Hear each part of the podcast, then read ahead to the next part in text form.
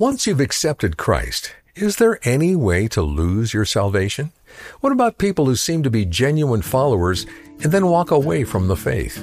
Well, today on Focal Point, Mike Fabarez tackles these weighty questions about eternal security.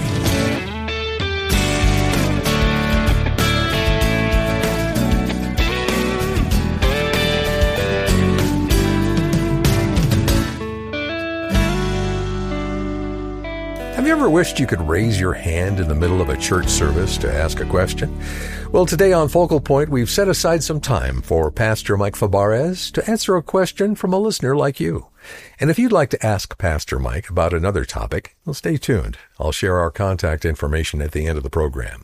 But right now, let's join Executive Director Jay Wharton inside the Pastor's Study for this edition of Ask Pastor Mike. Jay? I'm here with Pastor Mike to get some answers for questions that our listeners have sent in. And today, Pastor Mike, we're tackling a question about salvation.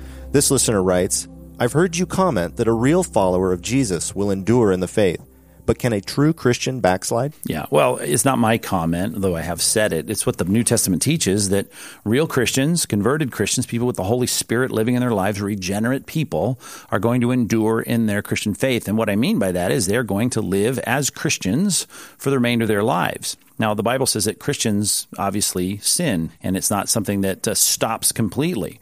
The trajectory or direction of our lives, and I trust the frequency of our sin clearly changes. That's what repentance is going to result in uh, a new pattern of obedience. What I don't want to do with the concept of backsliding is say that, well, yeah, someone can claim Christ and can live a life contrary to Christ and still call themselves Christians. Now, we may do that in terms of a, an act or a decision or something that we've done, but as a regular pattern of life, that's what the book of First John is all about. You can't live a regular pattern of life as a non Christian and say, Yeah, I'm a Christian. I don't follow Christ, but I'm a follower of Christ.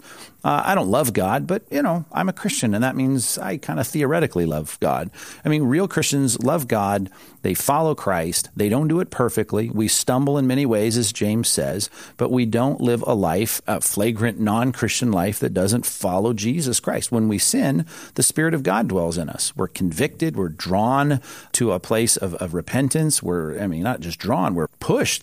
The picture of conviction of the Spirit driving us to admit our sin and repent of it and, and move forward. What would you want to see from a Christian, a believer that maybe is struggling with a particular sin and maybe they continue to fall and fall and fall? What would you be looking in their lives to determine whether they truly are regenerate. Right. Well, two passages come to mind. One is in the passage I was just referring to about discipline, uh, that he's going to discipline us when we sin if we're not repentant right away, is preceded with look at you guys. He says, You may have said you're trying to live godly lives, but you haven't resisted sin to the point of shedding blood.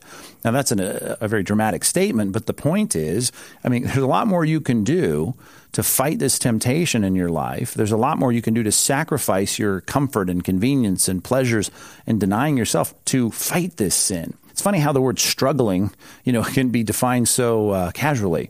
You know, struggling means, oops, oops, I blew it. Eh, I wish I wouldn't have done that it's real struggling is the kind of struggling that the writer of Hebrews is trying to refer to there in chapter 12 that you're going to work hard at this. You're going to see the spirit of God aiding, moving, motivating and empowering you to fight this sin in a severe way. So, I would say we could probably do a lot more in our fight against sin than whatever we're doing. And let's not use the word struggle unless indeed we are struggling.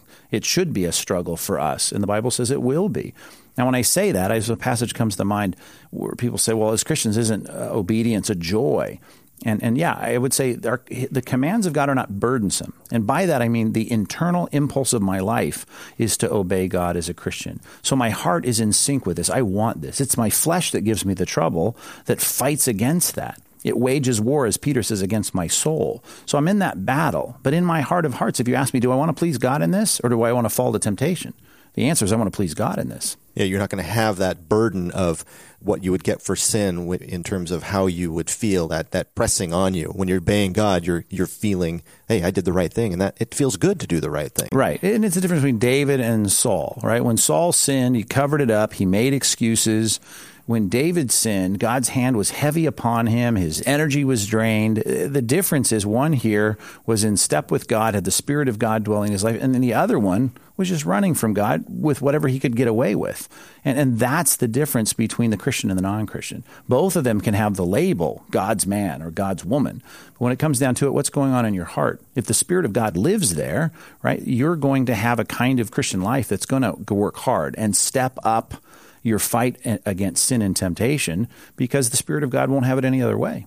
You've talked a little bit about maybe patterns of sin in life. Would you expect to see a lessening, obviously, as we go forward? Talk a little bit about that. How does that well, work out in our lives? I wouldn't say, listen, if you've got a pattern of sin, clearly you're not a Christian in some particular temptation because Satan knows our weaknesses. He's always going to go after it. We're going to find that as a frequent front of the attack of the enemy in terms of temptation. So, you know, I realize there can be a series of sins and failures in the Christian life that'll all be grouped in the same category or maybe the exact same problem.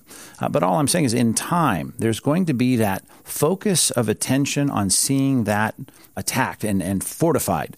And, and I think there are so many things the Bible gives us as resources beyond just the spirit of God's conviction and empowerment, but things like the body of Christ, you know, accountability. He gave us pastors and leaders and counselors in the church to help walk us through these things. So it ought to be that the pressure of the Spirit of God in conviction leads us to pull out all the stops as we continue to see that this one area of my life is a real problem to where at some point you say I, I got to deal with the avenue whether it's you know this relationship or this job or this place that I live or whatever it might be I got to change the whole category of the avenue of temptation so that I can see this rectified. So you know Satan's going to constantly war against us. Our flesh is going to be weak.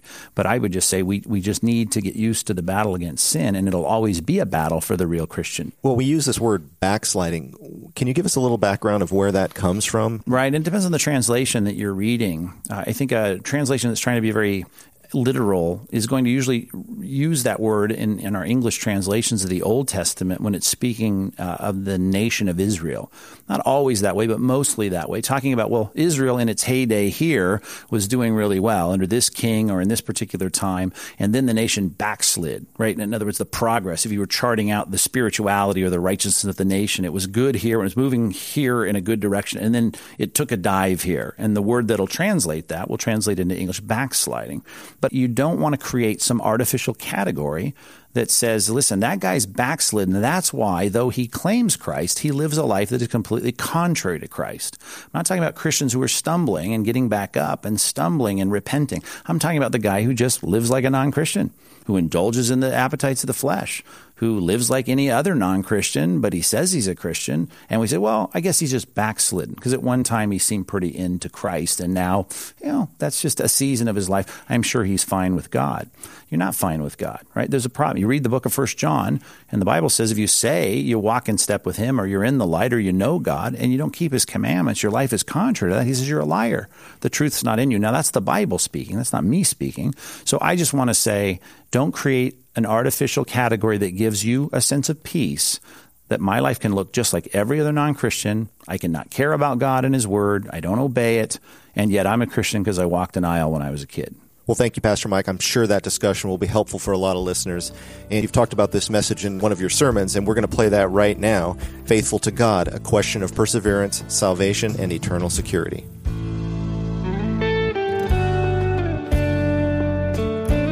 Turn to Hebrews 3, the topic is that of faithfulness. Uh, Moses's, Christ's, and our own. Uh, Christ uh, faithful and, and worthy of more praise than Moses. And then the remainder of the text is about us being faithful. And we need to be faithful. And the call for us to be faithful. But the issues raised in the provocative wording of verses 6 and 14 prompt us to question some of the facts that are related to our belonging in the family of God. This chapter in general, and these two verses in particular, need to be understood against the biblical backdrop of how one is accepted into the family of God. And if or when that acceptance is ever revoked. What is our salvation contingent upon? What or who determines whether or not we're going to be saved? Look at verse number six. But Christ, he's faithful as a son over God's house. Uh, over and against Moses, he's, he's, Moses was faithful. Christ is perfectly faithful. And it says, We are his house, the metaphor here. We're a part of his family if, there's the key word, we hold on to our courage and the hope of which we boast. Drop down to verse 14. rephrased, same concept, same package, same key word, exactly the same key word. Verse 14 says, We have come to share in Christ if we hold firmly till the end the confidence we had it first. And that brings up questions of all kinds that relate to what is this salvation thing all about? How do we get it? Can we lose it? How does this work?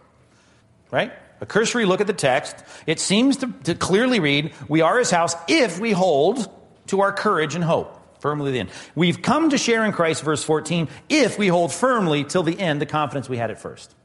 And, and, if that seems like it hangs our salvation on our faithfulness, you can add these verses to it as well, because they say basically the same thing. Jot them down. 1 Corinthians chapter 15, verse number 2, which simply says, By this gospel you are saved if you hold firmly to the word, Paul says, that I preach to you. Or, how about Colossians chapter 1, verse 22 and 23, one sentence. It says, But now you have been reconciled by Christ if you continue in your faith, established and firm, not moved from the hope held out in the gospel. Okay? That seems really clear. Here's where it leads people it leads people to the conclusion that I get to be a child of God if I finish the race faithfully. And while that may seem to be what it's saying, as we'll see a little bit later, uh, that would be a misunderstanding of the assumed backdrop of how salvation works, as the writer of Hebrews just addresses these people about their salvation. Or to invert it, this may sound more familiar to you. If I am a child of God and I fail to be faithful, then I cease to be a child of God. Does that sound more familiar? We lose it. Okay? Jot this down. We need to note the real contingency of your salvation. What is the real contingency of your salvation? Is your salvation contingent upon whether or not you are faithful? Okay? Well, understand, obviously, that seems to be the statement. And, in what sense is that true? Well, let's look at the backdrop, the foundation, the girders that are planted in this truth from Ephesians chapter 1. So once you jot that down, note the real contingency of your salvation. Let's look at Ephesians chapter 1, which is very helpful for us to understand in reality what the contingency of our salvation is all about. Ephesians chapter 1. Let's start in verse number 3 after Paul's salutation, his beginning words. And he says, Praise be to the God and the Father of our Lord Jesus Christ, who has blessed us in the heavenly realms with every spiritual blessing in Christ. For he chose us, keyword, in him before the creation of the world. When did he choose us? For the creation of the world. Not a trick question. To be holy and blameless in his sight. In love, he, here's a word, it's a big word, scary word, theological word. What is it? Predestined us to be adopted. When did this happen? Before the foundation of the world. As his sons through Jesus Christ in accordance with his pleasure and his will. That's what he wanted. Therefore, he chose us. Therefore, he predestined us to be adopted. Okay, there's more in this text. We'll look at it. But we, what we need to realize is that the real contingency of our salvation, according to this text, is God's eternal choice that took place outside of time when he said, I choose you. And the text goes on to say, let's keep reading, that that will be to the praise of his glorious grace. Grace, what we don't deserve, and it will envelop and, and include the forgiveness of our sins, which is in accordance with the riches of his grace, which, by the way, he lavished on us with all wisdom and understanding. Verse 9, he made known to us the mystery of his will. That's what he wants, his decisions.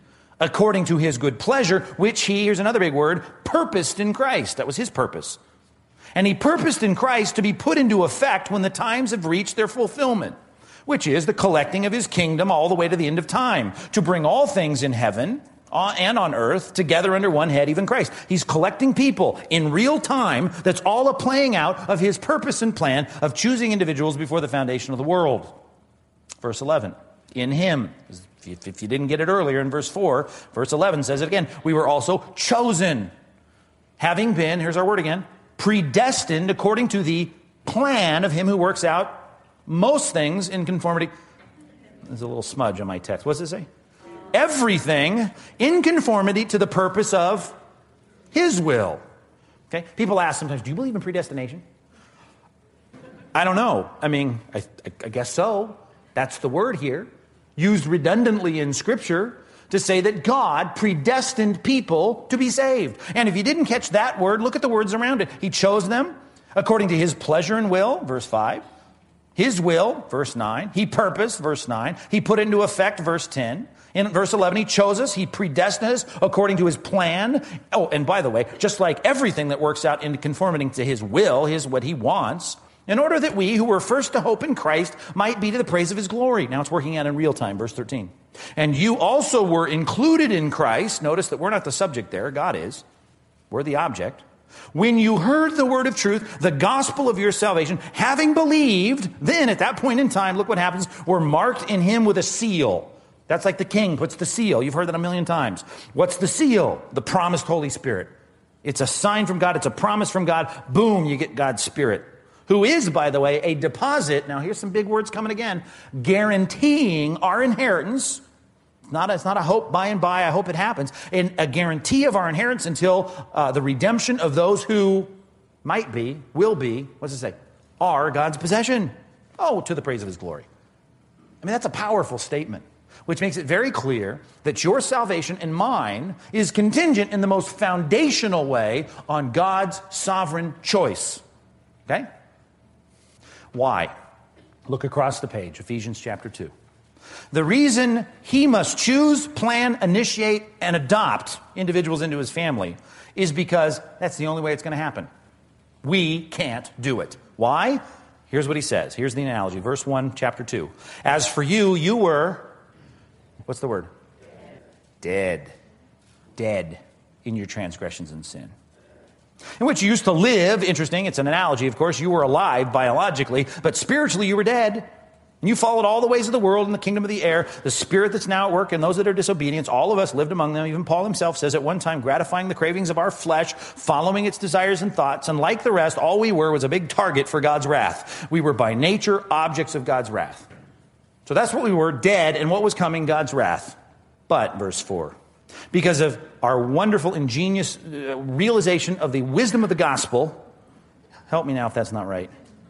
Because we were smart enough to eke ourselves out of that deadness. No, because of his great love for us, who is rich in mercy, God made us alive in Christ. You ever seen a resurrection? I've missed out on most of those. But there were some in the Bible very clear. You got a guy's body decaying in a grave, and Jesus steps on the scene and says, Lazarus, come forth. Remember that passage? It wasn't a dialogue with Lazarus. This was not a bilateral discussion. It was not an agreement. This was God, in the form of a human being, Christ, saying to Lazarus, You're dead, come forth. That was a one way kind of thing and a one way kind of decision.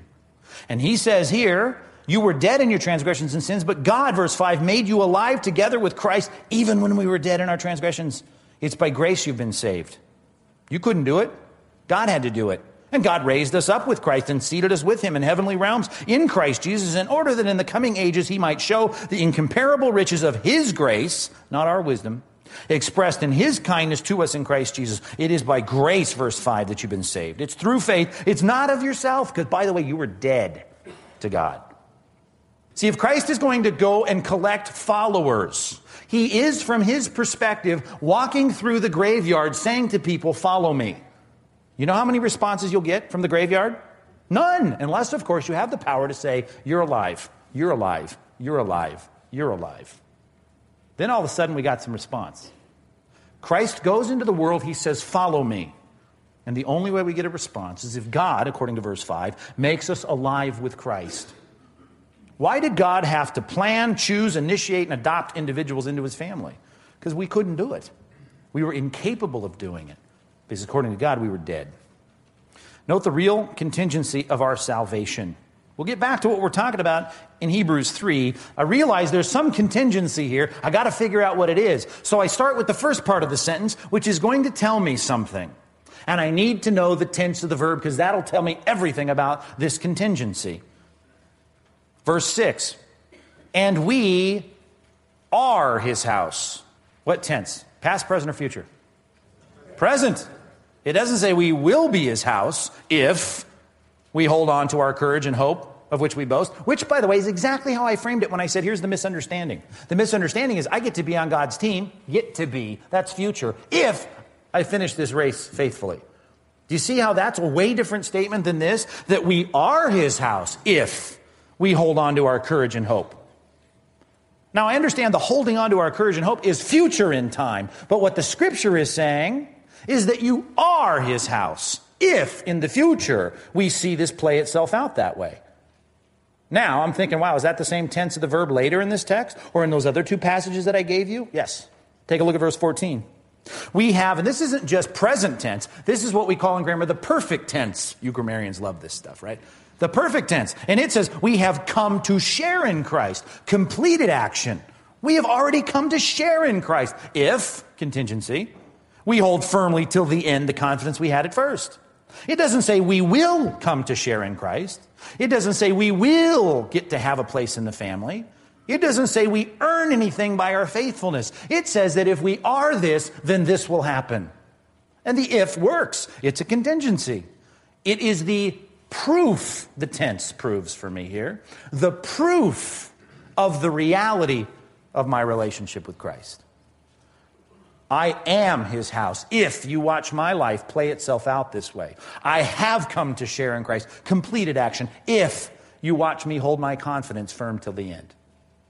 Do you see how the contingency now flips itself around? And now all of a sudden, what I'm looking at is the proof of the reality. Hebrews 6, verse number 11. That my carrying out of my faithfulness to Christ, it proves something the reality of something that's already set. Verse 11. We want each of you to show the same diligence to the very end. And he's just talking about being obedient and doing what's right. Keep doing it all the way to the end of your life in order to make your hope sure. Do you see that? You get to be sure if you see this thing playing itself out with consistent diligence. That's why Paul went into a city in passages like Acts 26, verse 20, and he commanded people not only to repent and turn to God, but he commanded them to do deeds that were appropriate or proving their repentance. Why? Because he wanted them to be sure. Your life has changed and you'll see it. Prove it by what you do. God's gotten a hold of you. He's made dead people live, and your life will prove it. Prove it to who? God? No, God knows.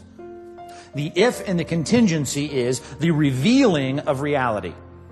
Your faithfulness peels back for the world, and maybe yourself if you look in the moral mirror, the proof that you are a redeemed person. We're living proof of redemption when we live out our faith.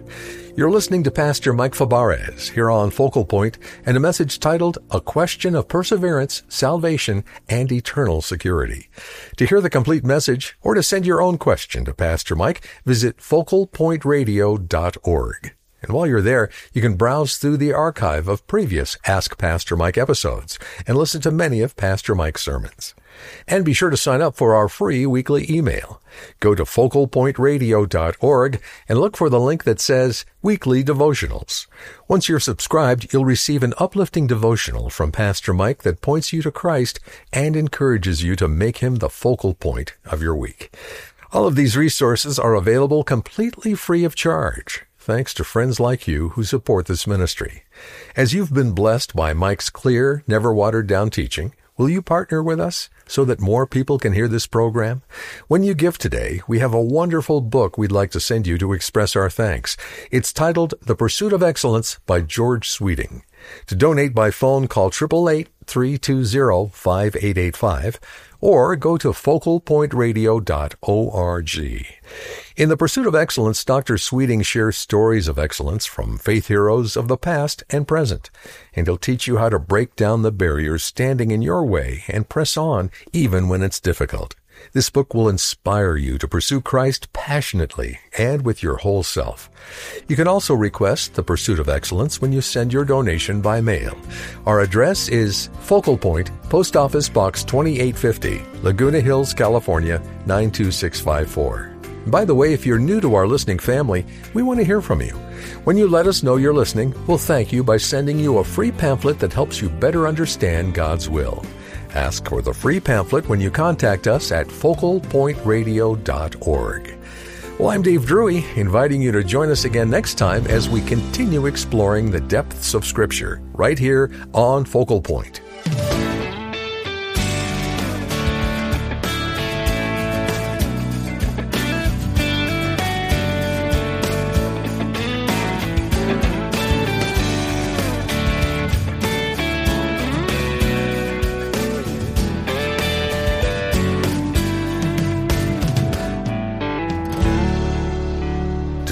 Program was produced and sponsored by Focal Point Ministries.